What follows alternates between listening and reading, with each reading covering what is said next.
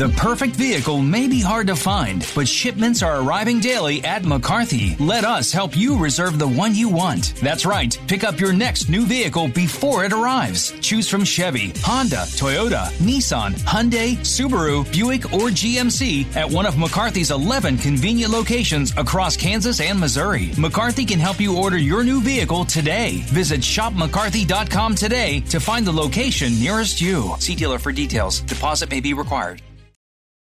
Welcome back to Preps K C's Football Friday Night, driven by the McCarthy Auto Group. I'm your host, Dion Clisso, joined as always by the coach, Harold Wamsgans. And now it's time we, uh, at the last part of our show here, we always usually bring in Andy Meyer. And Andy had the week off last week, but I know you were paying attention. And um, we've got a, a game between uh, a team that you've seen a lot of, Liberty North and Lee Summit North this week, which kind of headlines both sides of the state line. And uh, Liberty North last week just dominated Park Hill. And uh, that was really an impressive win, and, and Coach Jones said things kind of got rolling their way, but I think they made things roll their way last week, and this is going to be a great matchup.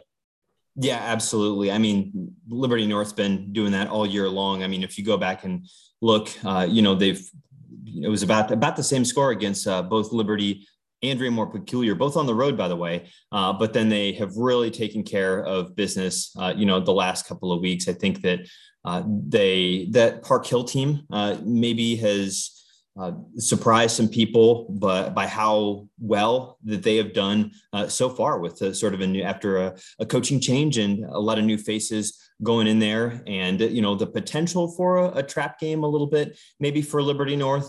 Uh, they went down there and, and went and took care of business. Uh, you know they showed have been showing all year their depth, uh, their size, their speed, really that they're the um, complete package uh, is a, just a, you know, in, in every phase uh, essentially. And, and now that they, I think are maybe tied for, for number one uh, in the, in the state rankings and a, you know, a well-deserved uh, spot for that. But yeah, they, they've been lining up this, uh, you know, them and the, the Broncos have been staring at each other all year long, I think, and uh, who come in, you know, undefeated as well with their own sort of cast of, Uh, you know, very talented athletes on both sides of the ball. And I, I think it's going to be a little bit of a chess match, uh, right? See who is what, how each team comes out and wants to attack the other, right? Whether they, you know, go for uh, their strength or, yeah, I, I don't know. It'll, it'll be, be just interesting to see what the, uh, how both of them approach the game, uh, how they come out. And I, I expect a, a really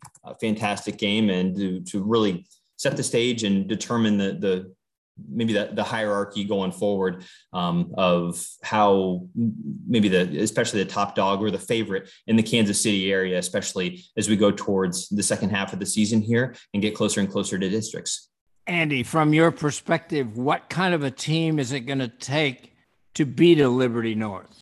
Uh, I mean, definitely some, the, the Broncos are, have the mold and the capabilities to, to be able to do that. You know, when you've got a, a quarterback as dynamic as uh, Trey Baker. And then, you know, I think they were, they didn't quite put up the numbers um, on the ground, uh, Lee Summit North, that we, I think have been accustomed to, to seeing all year long, but they made up for that in the passing game, right? You had uh, Isaiah Mosey and Devin Blaney, both going over one hundred yards in that game. So th- they haven't, they showed the ability to do that uh, as well. Right. And it's just like, okay, we're, we can take to the air, we can move the ball and move the chains and uh, make big plays in the passing game as well. And not just rely on the run game, because Liberty North has certainly shown the ability to uh, shut down what you do best and make you beat them another way. Right. And if you're multidimensional, uh, like Lee Summit North is going to be that way, uh, you know, that is going to go a, a long way towards, because you got to put points up on the board, you know, regardless um, in that way. But, you know, Lee Summit North has shown they're no slouch defensively as well. And it's, it could be tough for, uh, for the Eagles to put up points too. So uh, I think these are both sort of cut from the same cloth, uh, maybe both of these teams in terms of being very sound, uh, very balanced and uh, very talented on both sides of the ball. And, uh, you know, really looking forward to, uh, you know, who makes the big plays. And I you would hope it comes down to it. And I would expect nothing less for it to come down to the last couple of drives of the game to see who comes out on top. Well, this week you've got uh, Park Hill South undefeated six and oh going up against North Kansas City team that has uh, not played its best football the last few weeks and maybe doesn't look a lot like the team that played Fort Osage a few weeks ago and, and was dominant. Um, if you're Park Hill South, this is one of the tougher games you have on your schedule against a big front four. This is this is going to be a good test for Park Hill South, who right now is sitting at the top of that district uh, standing. And if they go undefeated, they could be the one seed ahead of Liberty North, no matter what Liberty North does the rest of the way. Yeah, one hundred percent. I mean, I think this is one of the uh, people knew that uh, maybe the Panthers had uh, a little bit of a the potential uh, ahead of them this year to have a really strong season. And, you know, the schedule, has, they've, you know, answered every, uh, you know, question sort of thrown at them so far. They had, uh, I think, back-to-back games against uh, at Grain Valley and at William Chrisman, uh, where they both put up a lot of points in that one. And their defense really showed up against, you know, both Park, Oak Park and Staley, only allowing a touchdown in each of those games. But, you know, this, uh, this Northtown team is probably the, uh, the best team I think that they've seen so far. They handled Platte County really well uh, in week one. And, you know, and they've,